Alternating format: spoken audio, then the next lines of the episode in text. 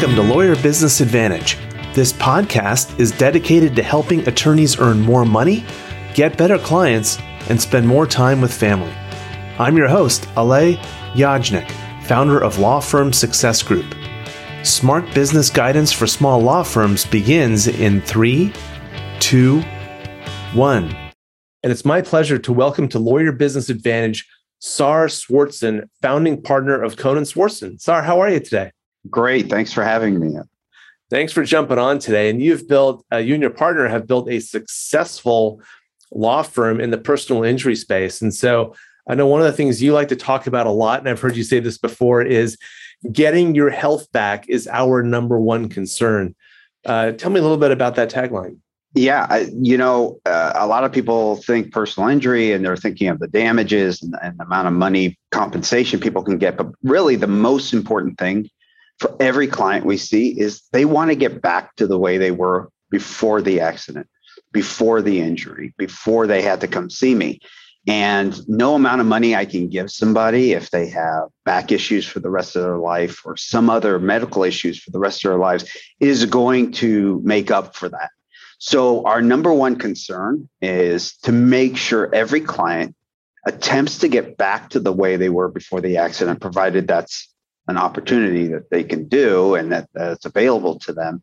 I want to make sure that every client tries to get back to what we call pre injury status. And that's very, very important. I explain that to every single client the second they come to see me. Sar, what are some of the things that you that you believe set you apart from other you know pi firms that are out there because you know there's one or two. Yeah there's one or two. There, there's a, about a million personal injury attorneys.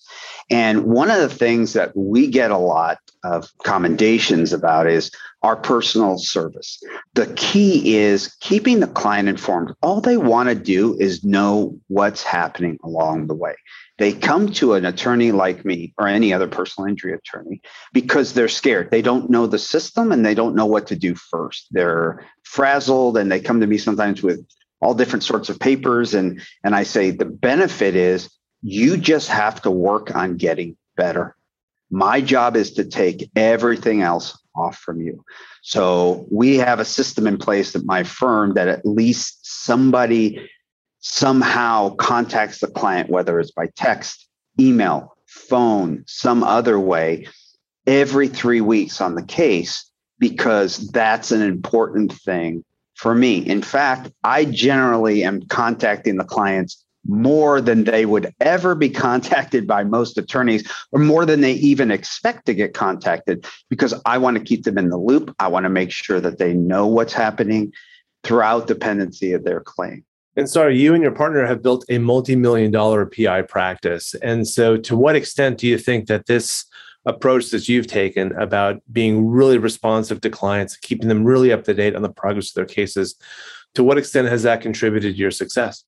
I would say it's it's one of our top things. I mean, my law partner always says you're getting Nordstrom customer service. We know that because people leave other firms, and I don't poach clients from other firms, but we we have people who come to me, uh, clients who come to me from other firms, and they say, I've been with this law firm for several months. I've never heard from an attorney.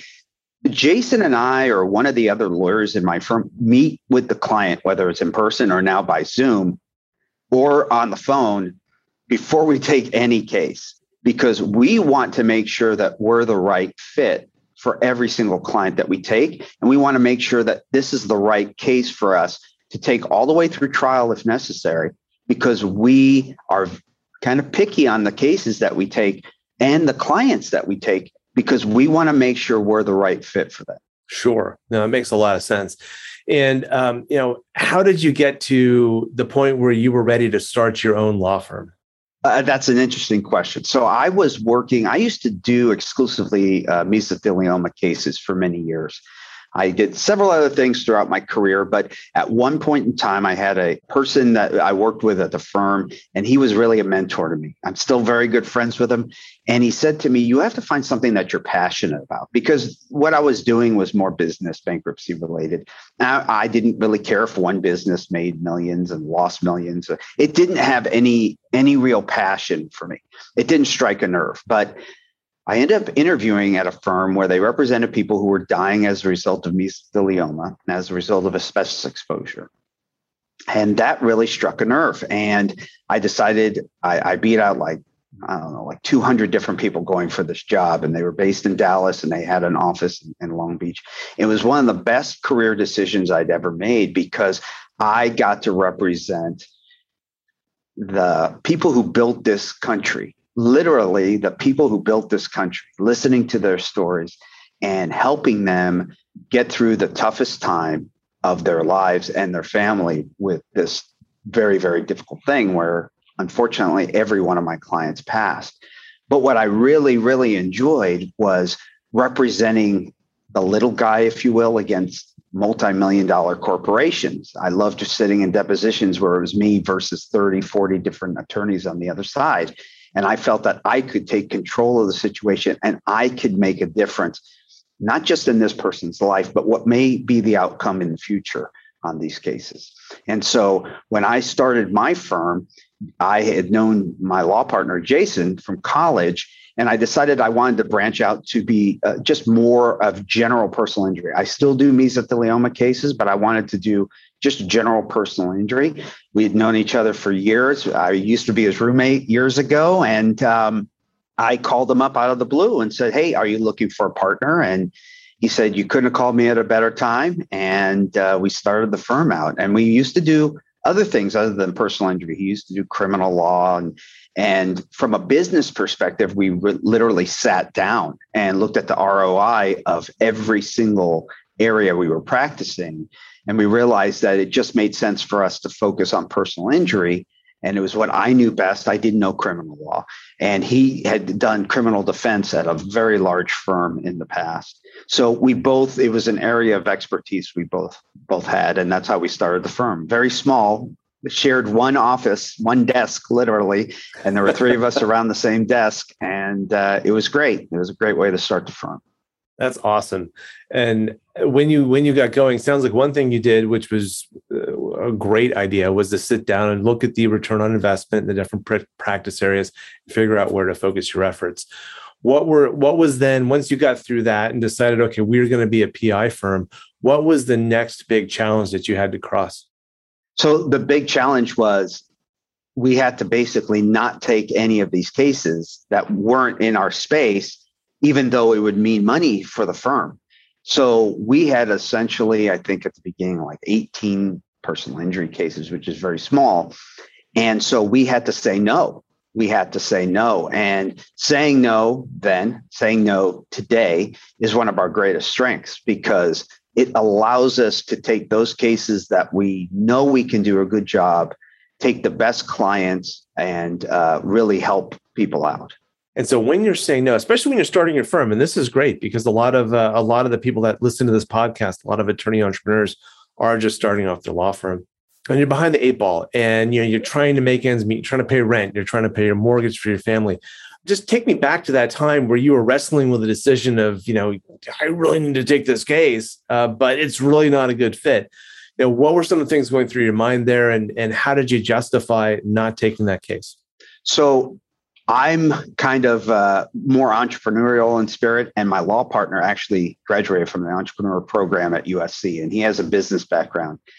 And I'm uh, a gambler in that sense. I gambled on me. I knew that if we did what I thought, based on the numbers, based on what I knew, that we would be successful. And I knew that the short term uh, lack of capital would not translate long term. And in that first year, because I said no to all those cases, I was able to take on a case that several other lawyers had had rejected. They thought it was a workers' comp case, but there was no workers' compensation insurance. I was able to get that uh, gentleman who was in a horrific accident a very large settlement from a commercial liability policy, which helped start our firm.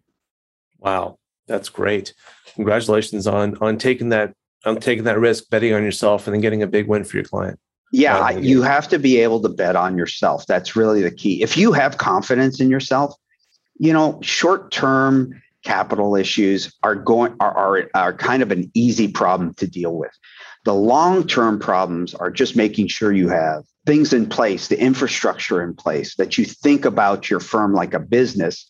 And I've listened to several of your podcasts, and I know that's a big thing that you talk about. It and is. it's very, very important that you are a business owner first and a lawyer second. And if you don't think like that, and if you don't look at your firm from a business perspective, it makes it very, very difficult to grow and succeed because you will then take cases that will be a drain on your time, resources, energy. And I always say time is a finite thing that we have in this world.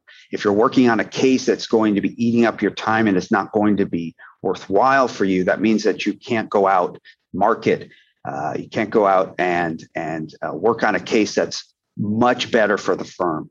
So those are things that you you have to keep in mind. I couldn't agree more. Time is our most precious asset, right? You it, can't it save it, you can't get more of it, and it's perishable. When it's gone, it's gone. That that's absolutely right. It's very well said. Um, and since we're talking about you know the business aspects of growing your firm, I know something that you're dealing with right now, and we all have things we're working with in our firm. I'm working on some stuff in mine. Um, one of the things you're working with right now is leading and growing your team. So, just to be relatable to our listeners, tell us a little bit more about that. Yeah. So we just hired with Jason and I, will be our fourth attorney. And it's somebody that I've known for many years. And I have wanted to come on board four years ago when he had left a firm, not, not doing personal injury, plaintiff's personal injury. And uh, I've known him for many years. And I think the best thing I did was consistently keep communication open you know, we're friends, but I kept telling him, if things change, just please consider us again. If things change, just please consider us. And we went to lunch uh, a few months ago, a little bit more than a few months ago, and now he's working at my firm. And I think he's going to be the, the key to uh, growth in my firm. Uh, we have a very similar mindset, just like my law partner Jason does. My that is a blessing that Jason and I think almost identically sometimes. It's kind of scary where I'll send a text and he was in the middle of writing an email on the same subject. But uh, that has been great. I have an amazing staff team, really. I don't call them a staff at all because they are absolutely some of the top notch people in the industry lots of experience, some with 20, 30 years experience working with my firm and having the processes in place. I use case management software system. It makes it very easy to plug someone into the system. They understand the law. They understand how these cases work, but I just want to show them kind of how we run the cases. So it's a little bit more efficient or uh, uh, listen to them if they've got a better idea because we are very elastic uh, we don't have any any qualms about changing things if the method that we have uh, doesn't make sense. Yeah, that that's great. And so you're hiring these experienced people, and they come in with a certain way of doing things that's worked very well and successfully for them for a long time. So it's a nice, interesting tension of having to adapt to the way that your firm does it uh, versus the way that they've done it in the past. And sometimes they need to adapt, and sometimes the firm needs to adapt. And you recognize that that tension there. Absolutely. In fact, uh, there was a paralegal once. She had, she's been with us for five years now, but I remember she was always so tentative. I said, "You know what you're doing. I hired you because you're very brilliant and you know what you're doing. Just do it the way you do it. If it doesn't work for me, I will let you know. But don't try and adapt to the way I do it. You've been doing it for 20 years. Just do it the way you do it. You have to be able to not be a micromanager, be there to help people succeed, make sure that they have the tools, invest in those tools, have the right way of dealing with uh, you know, your team and listening. You really, and it's difficult for a lawyer to listen, but I do try and listen as much as I can. That's terrific. That's terrific. I want to take you back to um, the story you were saying earlier about the attorney that just joined your firm. And sure. you've known him for many, many years. So, right now is an interesting time in the hiring front. All my clients are hiring, all of them are struggling.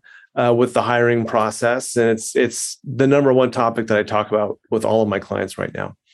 And I want to, you know, for those attorney entrepreneurs, all of you that are out there trying to hire for these positions, we're going to go through here um, a quick benchmark little exercise so you can get a sense for how long it should take you to fill that position. So, the first thing, Sar, you mentioned is that you've known this person for a long time. About how long have you known him? I think at least 12 years. At least 12, at least 12 years. years. Yeah. So, and in that time, you know, your careers have done other things, but it was something you've always been very clear about since you started your own firm is look, if you're ever unhappy with your situation, please consider us. I think that's a wonderful thing to say. About how long have you been having that offer open to him? Uh, since I didn't know he was going to leave his previous firm, not not the the most recent firm, to go into personal injury. And when I met with him, I said, had I known that, I would have. I wish he would have talked to me. And uh, it was great that he didn't, because in the meantime, he got a, a ton of experience at an excellent firm that I, I respect very much. And so I just said, you know what? If things change, and every time I saw him, I said the yeah. same thing because it's very hard to find the right people, the right fit for your firm. More importantly, it's hard to find the right fit in terms of personality. I can't teach personality. I can't teach uh, trust. I can't teach those things. And because I knew this person, I knew I had all those things. Everything else is easy to teach, right? right, right. And it's, uh, I already see it in the short period of time he's worked for us. It's so amazing that I see these things, you know, by way of emails. And I've already told him I'm so thrilled with the way things are working so far. And I really do believe that he is going to be the future of our firm. That's fantastic. And so, how you know how many months or years uh, were you making this offer to him? Uh, literally four four years. Okay, four awesome. years. Every time I saw him, yeah, and he finally said yes. he did. He actually reached out to me at one point during COVID, and he said, "You want to go to lunch?" And I said, "Sure. I haven't seen you in a while. Let's go to lunch." And he kind of started. We started having the conversation then. And, yeah. You know, a few months later, uh, it, it worked. So kudos to you for having the the mode of all you know always be hiring, always looking out for that that right talent, identifying the people who you want on your team, and then just letting them know that look, hey, if things don't work out, know, let's talk. And to keep that up for years and years, that is how you make an amazing hire. And so, for all of you attorney entrepreneurs who are thinking, oh my gosh, I've been looking for six weeks and I don't have anybody. if you listen to Sar's situation, he knew the person's for 12. He's been making those overtures for four. And now that person is coming on board, but that person is going to be dynamite. It's just going to be an absolute perfect fit for the firm. So, and, to be honest, we were we weren't eh, looking for a brand new attorney at that time but I knew that this would be the perfect solution for our firm to grow into the future. And and so I knew I, I, I had to. I mean, it would be, have been the worst mistake I think hadn't hadn't if we hadn't offered uh, a position to this person. Uh, that's an absolute perfect point. Is when you're always hiring, you're always hiring for the right people. You have that list of the people you want on your team, and when one of them says, I'm interested and available, you got to jump on it right away, even to. though it may not be the perfect time. there's there's never the perfect time, but that's that's the fun of it. I mean, that's what makes it so fun, is because I will look in a year from now and I'll see the growth of the firm and I'll say, wow, that was a really great hire. I, I'm absolutely positively certain that that is what will happen. That's fantastic. And so, as you think about your firm with your, you know, your business owner hat on, what's the number one challenge you're dealing with today? So uh, hiring is is a problem, is difficult. Um, the number one challenge that we deal with is because marketing has changed so drastically during COVID. Uh, marketing was was was a major change, right? So we went from doing uh, pay per click on on on the internet and diff- doing different things along those lines to now all all that money is going elsewhere. People are doing more billboard type ads. People are doing a lot of TV commercial ads. Um, and it's becoming super expensive to advertise even on, on the internet. So you've got to figure out different ways of doing your marketing. You've got to be smart about it. You've got to think different than a lawyer. I always tell people when I talk to them, what works for Coca Cola will work for your law firm. Don't look at another law firm's advertising and marketing because they've already done it. You need to look at other businesses to see what they have done. Why was it successful for them? And try and emulate that. Uh, that's a great, that's really good advice because let's face it, a lot of these businesses have very talented marketers working for them. And so they do.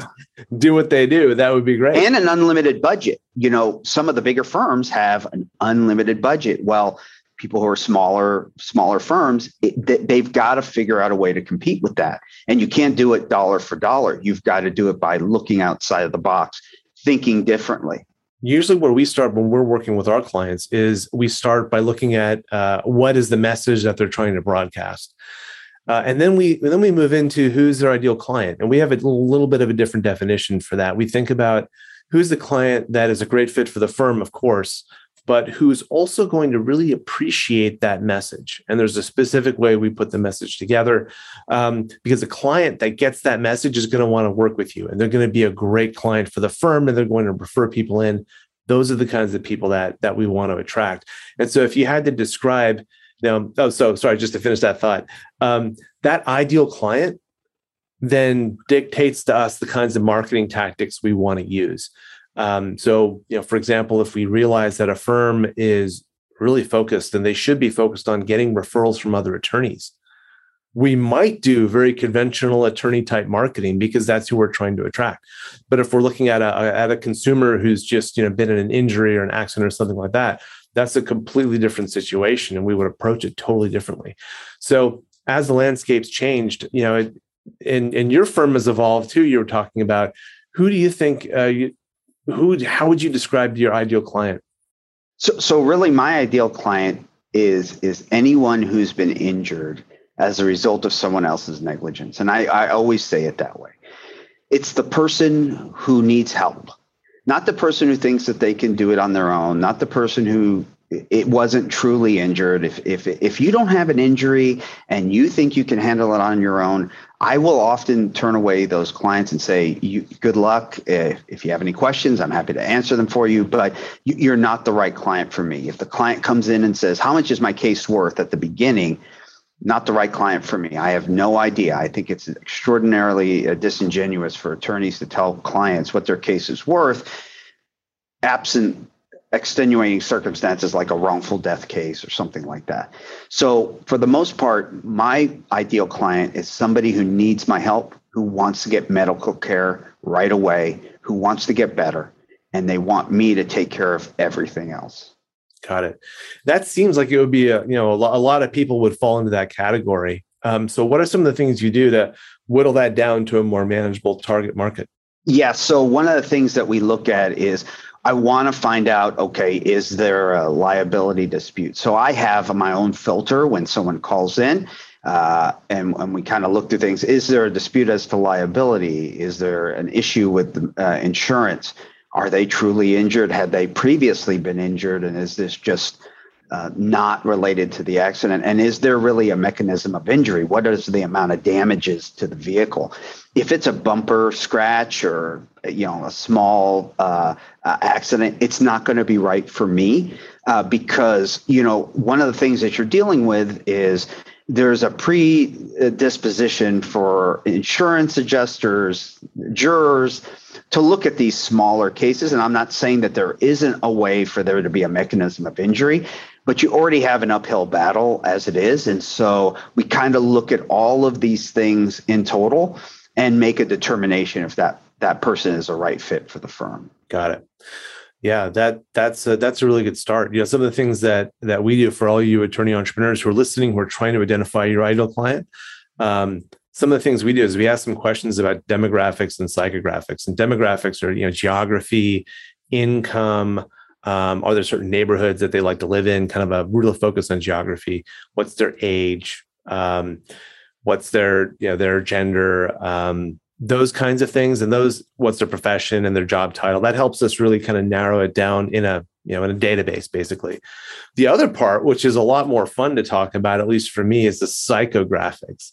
Um, and the psychographics are what's going through the mind of your client when they when they decide that they need to hire you and oftentimes it could be um, you know what are the things that they're really looking forward to right? So if they're doing something positive with an attorney that might be it. And then if everything goes well, you know, what are their real dreams and aspirations around that?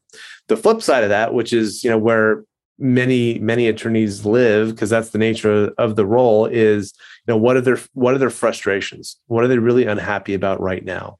Um, what's really bothering them? And then one level below that which they'll almost never tell you until they trust you is what are their real fears right what if things don't work out the way they think the way they hope that they work out what will really happen to them and to their family at that point? and if you can answer those questions you can take those messages, embed it into your marketing, and deliver a really targeted, really powerful message to your target market. So, was that was that helpful at all, Sar? Absolutely. Uh, first, from the geographic sense, we we absolutely have a specific geography. I, you know, I have two offices. I have one in Tulare, California, which is in Central California, and I have one in Orange County. And I do try and target out there. But looking at looking at it from a, a, psychological perspective or what the person is thinking is very very important. Just like you said, what are their fears? They come to me because they're scared. They come to my law firm because they're scared. They need help, and uh, I think that's a great way of approaching things. Absolutely terrific. I haven't heard that from many people in the past I think it's uh, extraordinarily important to, to look at it from that perspective. Right. One of the benefits lawyers have is no one calls an attorney for fun. I mean, that, that's right. they don't. So they have a big problem that they need help with. So, Sar, as we think about your firm and how it's growing and and and really evolving, what are you excited about for Cohn and over the next 12 to 18 months? I'm very excited to see how things uh, change in terms of our marketing. I have a lot of marketing ideas that we're working on presently, expanding even more so into Palm Desert, which is something that we used to do a lot more of. So I take uh, cases out there uh, in the desert areas, and uh, just seeing how things go with with this new lawyer, I, I really anticipate that we will be growing and just making sure that everybody is is happy have all the resources that they need to be successful at their jobs. Awesome. That's great. Sara, if someone wants to reach out to you who's listening to this show, what's the best way for them to do that? So they can either call my office, uh, direct line is 714 547 5100, or they can go on our website, uh, legalhelp123.com. It's a pretty easy uh, website to remember uh, and reach out to me. You can also text me at that number, 714 547 5100, and I'll get the text as will everyone else. awesome. Sara, thank you so much for being on the show today. Really enjoyed having you. My, my sincere pleasure. Thank you very much. Everyone, that's Sar Swartzen, managing partner of Cohn and Swartzen. Thank you. That's a wrap for this episode of the Lawyer Business Advantage podcast.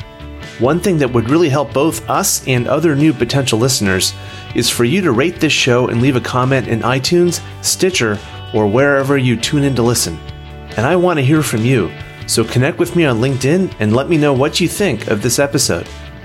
And if you are a solo or an owner of a small law firm and you're looking to earn more money, attract better clients, or reduce your stress, we would love to talk with you to see how we can help.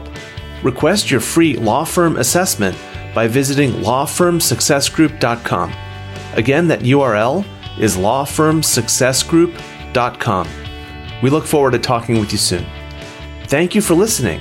My name is Alay Yajnik. Until next time, remember, you can seize freedom, you can embrace happiness, you can build your perfect practice.